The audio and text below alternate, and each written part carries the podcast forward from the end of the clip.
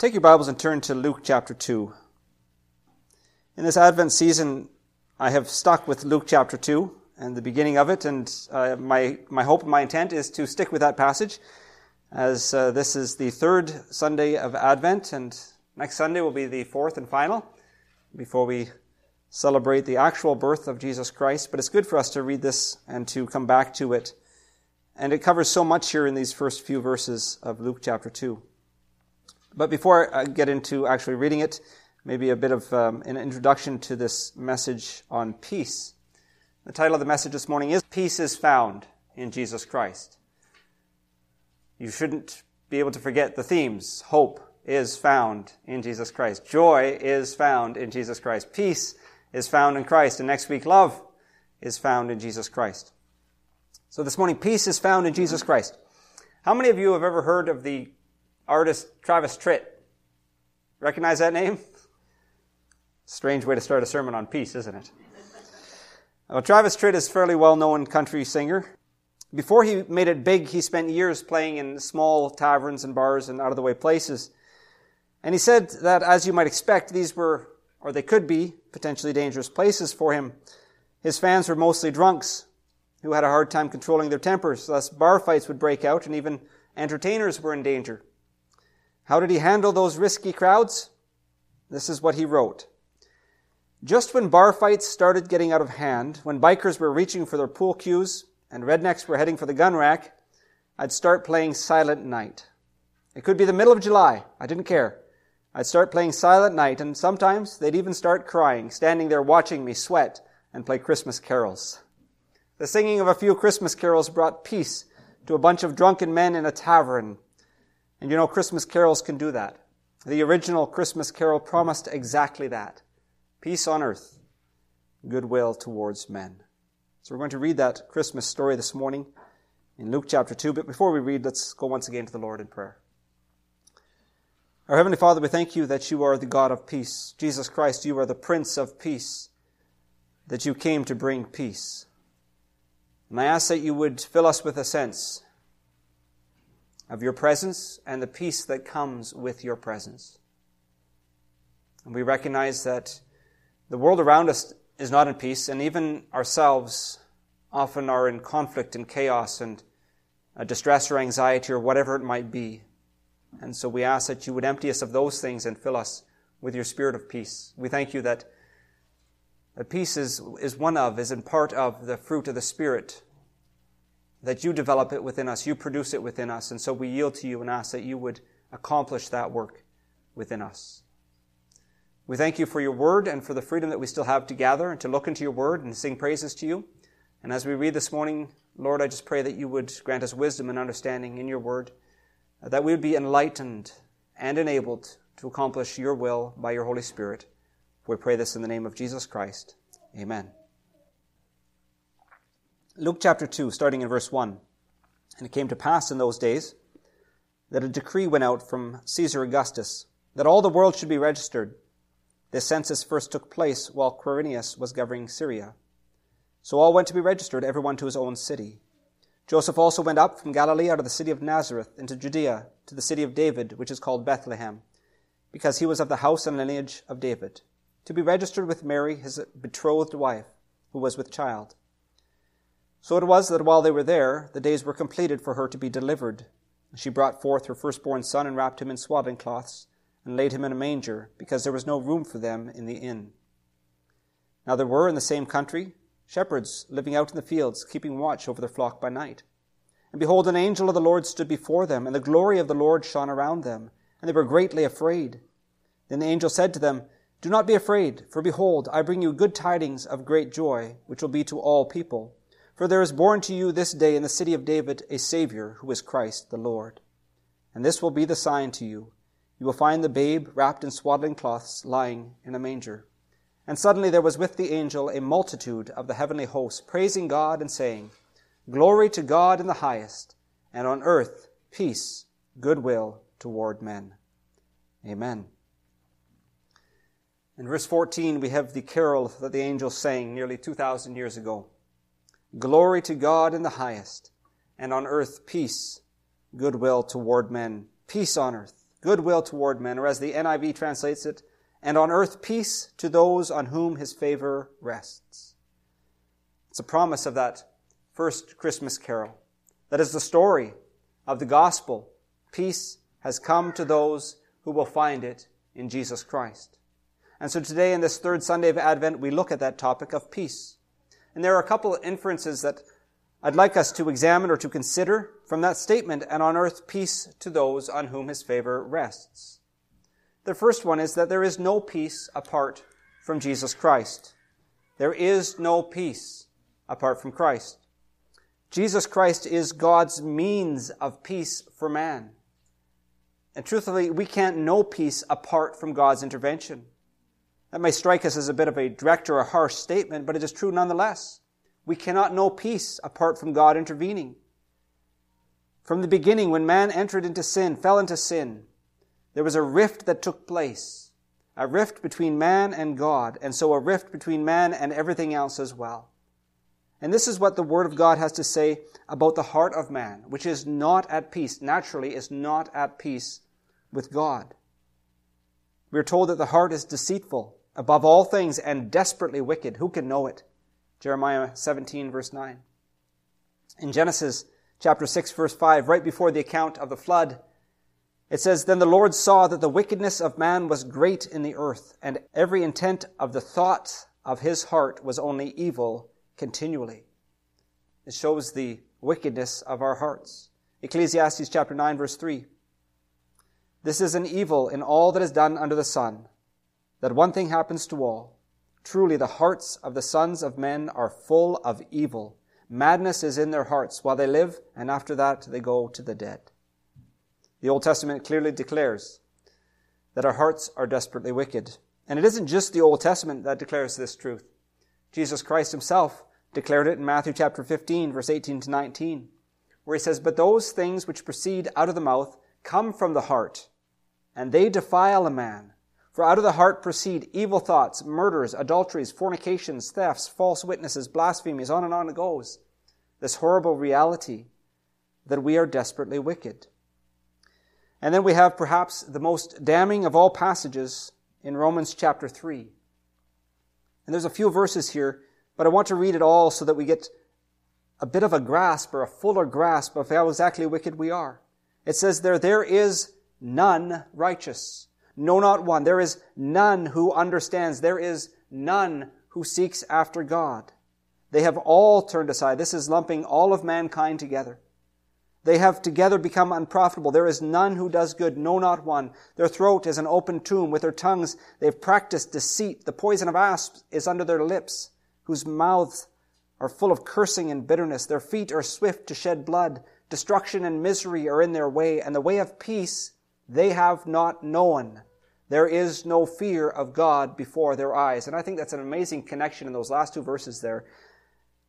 The way of peace they have not known. There is no fear of God before their eyes. This is man in his natural state. Anyone who has ever read and believed the passages about the sinfulness of man understands or believes the subject of the total depravity of man. That doesn't mean we're all as bad as we could be, but it does mean that we are all desperately sinful. And as these wretched sinners that the Word of God declares us to be, we recognize that there can be no peace among men, at least not truly peace, if there is no peace between ourselves and God. Our primary enmity and our primary conflict for man is with God. And into that brokenness and sinfulness, here the angels, they herald a message of peace. That peace has come, that on earth peace, goodwill toward men. And what is it in? You will find a babe wrapped in swaddling clothes lying in a manger. There is born to you this day in the city of David a Savior who is Christ the Lord. This is the message of peace that they brought. Do you think this was a foreign concept to the shepherds who heard this message? These men who heard the message, they knew the inner conflict of their own hearts. They knew the enmity that they had towards God, that we all do. They would have known the Old Testament commandments at least, and they would have known that they couldn't contain or couldn't attain the righteousness that is required in the commandments on their own. They also would have known, practically speaking, that there was no peace in the world. They were under the tyranny of Rome. Even though Rome was officially at peace, for the Jews it wasn't truly peaceful. About 27 years before Jesus was born, Rome experienced something unique that history has called the Pax Romana, the peace of Rome. It's the beginning of, or beginning with the reign of, of Augustine, Emperor of Rome, and lasted till about 180 AD, about 200 years, that Rome was officially at peace. They had few inner, inner uh, conflicts. The nation rarely went to war during that time. They had established their dominance, and it was a period of peace. Something that for hundreds of years before this had not been known. But now we have practically in all the then known world peace from war. This Pax Romana. But this peace, this Pax Romana was only yours, truly, if you happened to be Roman. If you weren't Roman, you were still the defeated nation. You could have peace with Rome, but it was peace offered at the point of a sword. You did things their way, or there was no such thing as peace. And even for the Romans during this period of so-called peace, it was still a, a time of violence and uncertainty. During that period, most of the emperors of Rome died by assassination. What kind of peace is there? So even in this period of history, which was known for its peace, there was no real peace, especially no real peace for a Jew. Nor was there lasting peace with God. There was no peace in the world or peace with God. And we would say, well, looking at that context, we could say there was no peace. But what about today? What about in a modern context? Can we find or can't we find peace in the world? And by that I mean peace in the world apart from or without Jesus Christ. I don't believe that is possible.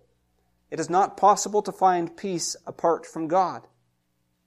Merriam-Webster's dictionary defines peace as three things. First, it says it is a state of tranquility or calm. We might be able to get that one sometimes. Second, it says it is freedom from disquieting or oppressive thoughts or emotions. Can we get there? That we live free from uh, some bothering thought or emotion. And thirdly, it says harmony in personal relations. Well, you combine all three of them, and I can't think of anyone that I know that, that, that actually meets that definition and lives within that definition of peace. And yet we pursue it. I think there's a desire for it. But it's so unlikely that it is impossible apart from Jesus Christ. And the world, in their pursuit of it, especially without Christ, pursues it in, in what we would say would be an Im- imitation of that peace. It can be pursued in a bottle. It can be pursued in a drug. It can be pursued in even self-meditation or self-reflection. And although these things may provide some momentary relief from the storm that rages around us and within us, it never fully lifts us out of that conflict that we are in. And often those man-made remedies for peace leave the pursuer more unsettled, if not downright distraught in the end. There is no peace. There is no peace for man without Christ. And the reason that there is no peace without Christ is because our primary enmity, our primary conflict, is not with our situation, is not with other people. Our primary conflict is actually with God. Man's primary conflict is with God. There can never be full and lasting peace while man is separated from the God that he was meant to be in relationship with.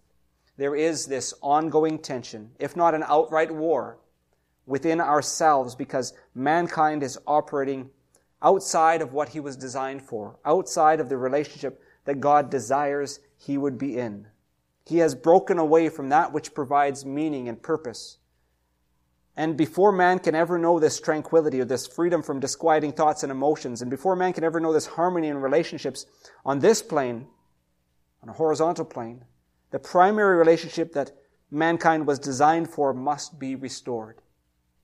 Man must be made right with God to know peace. Which brings me to my second point. Peace with God is known through Jesus Christ.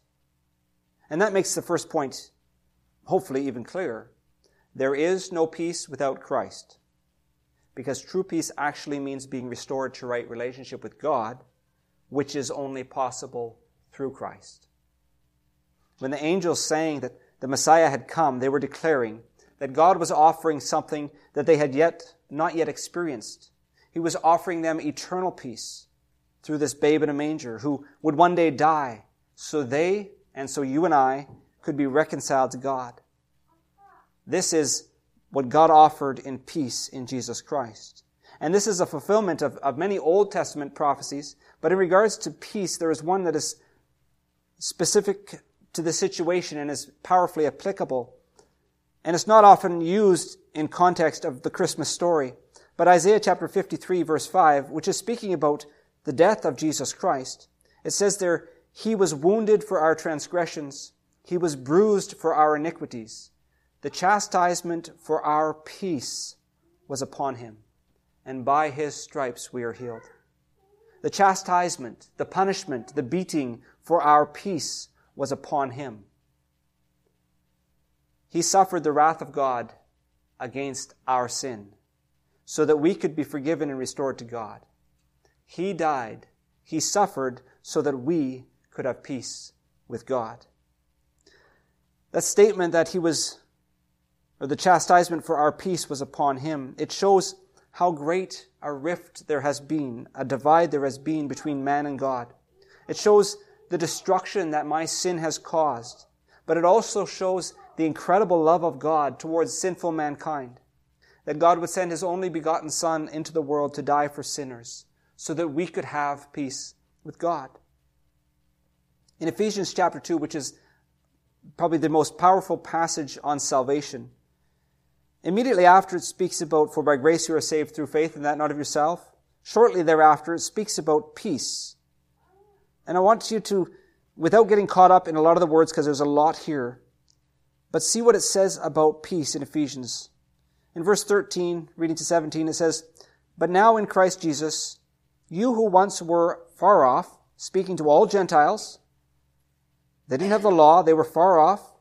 He says, You have been brought near by the blood of Christ. For he himself is our peace. Christ is our peace. And it goes on, who has made both one, that is Jew and Gentile, been made into one new body, the church. And it says, has broken down the middle wall of separation, having abolished in his flesh, that is the death, burial, and resurrection of Christ. He says he abolished that through the death, burial, and resurrection, the enmity, that is the law of commandments contained in ordinances. In the process to make one new people, Jews and Gentiles. He says, thus making peace, that is, peace between them. But he goes on and says, and that he might reconcile them both to God in one body through the cross. The cross is God's means of peace for mankind.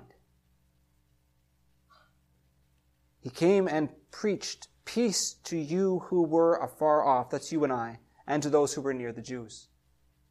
We have peace with God through the shed blood of Jesus Christ. This is for all those, as it says, have been saved by grace through faith in Jesus Christ.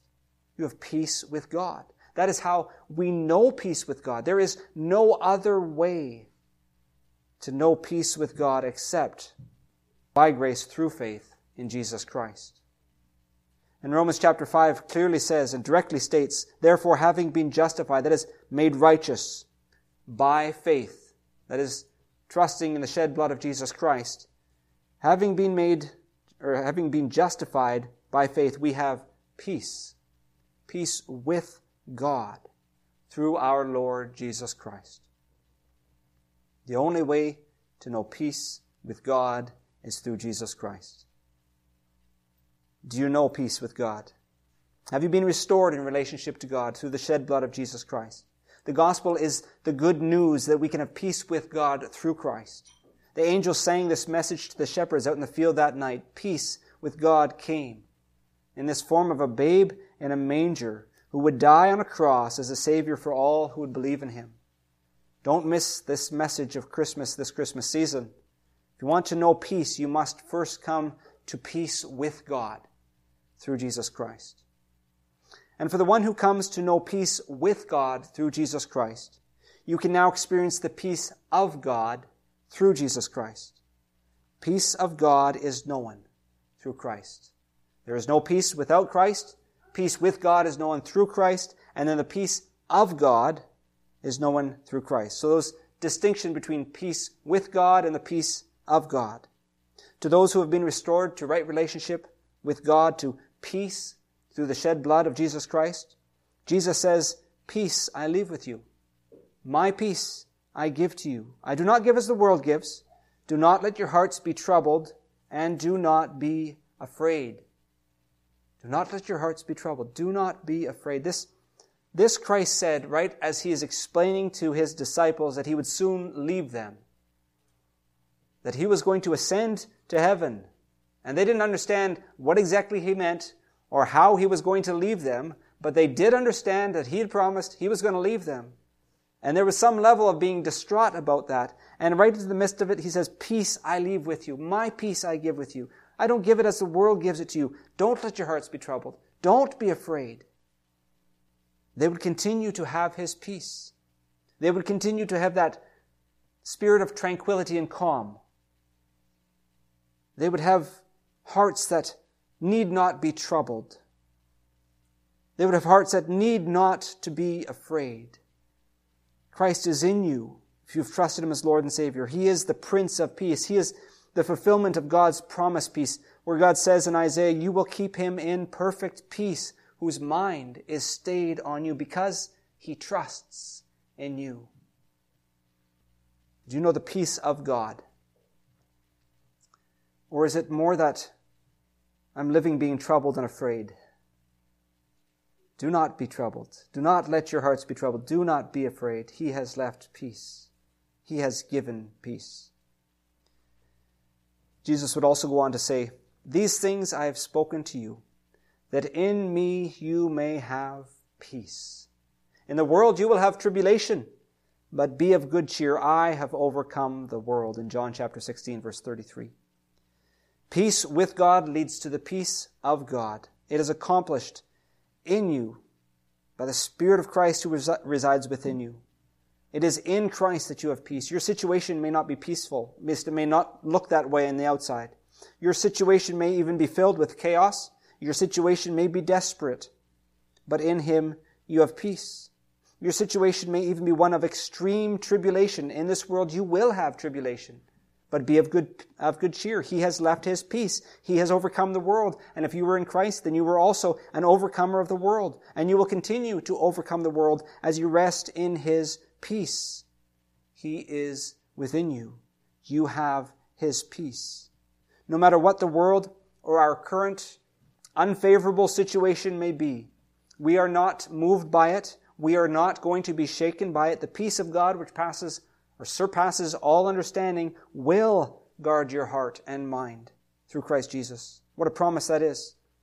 And so we are commanded to let the peace of God rule in our hearts. That's to let it have full reign, to let it have sovereign control of us, to let the peace of God rule in our hearts, to which also we are called in one body and be thankful. Colossians 3:15.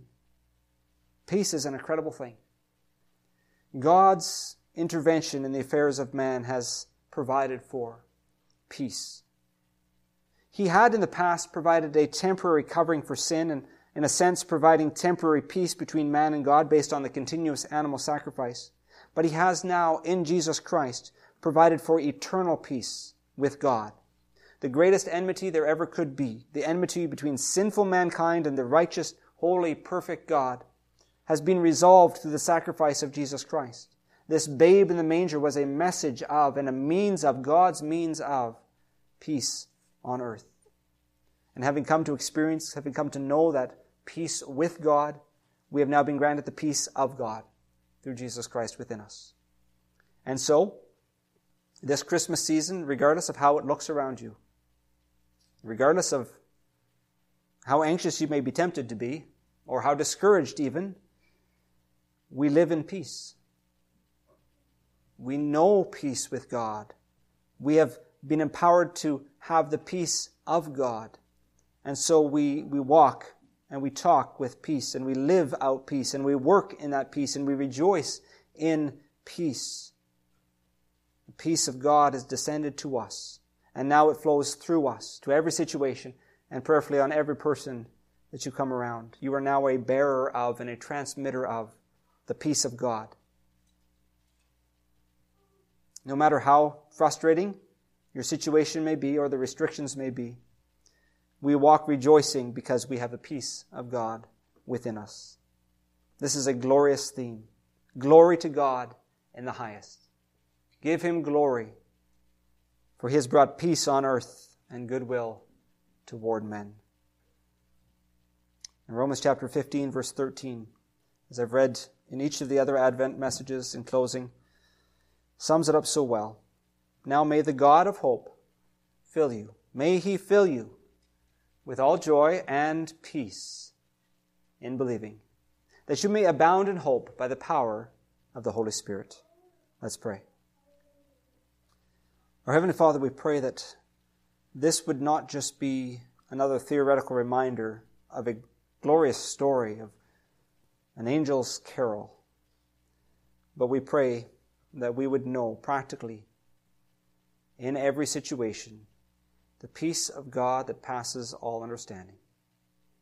That even when we can't explain it, and even when on the human side there is no reason for it, we would live in peace. Not because our situation is peaceful, but because we are at peace with you, and we are empowered by you to have the peace of God.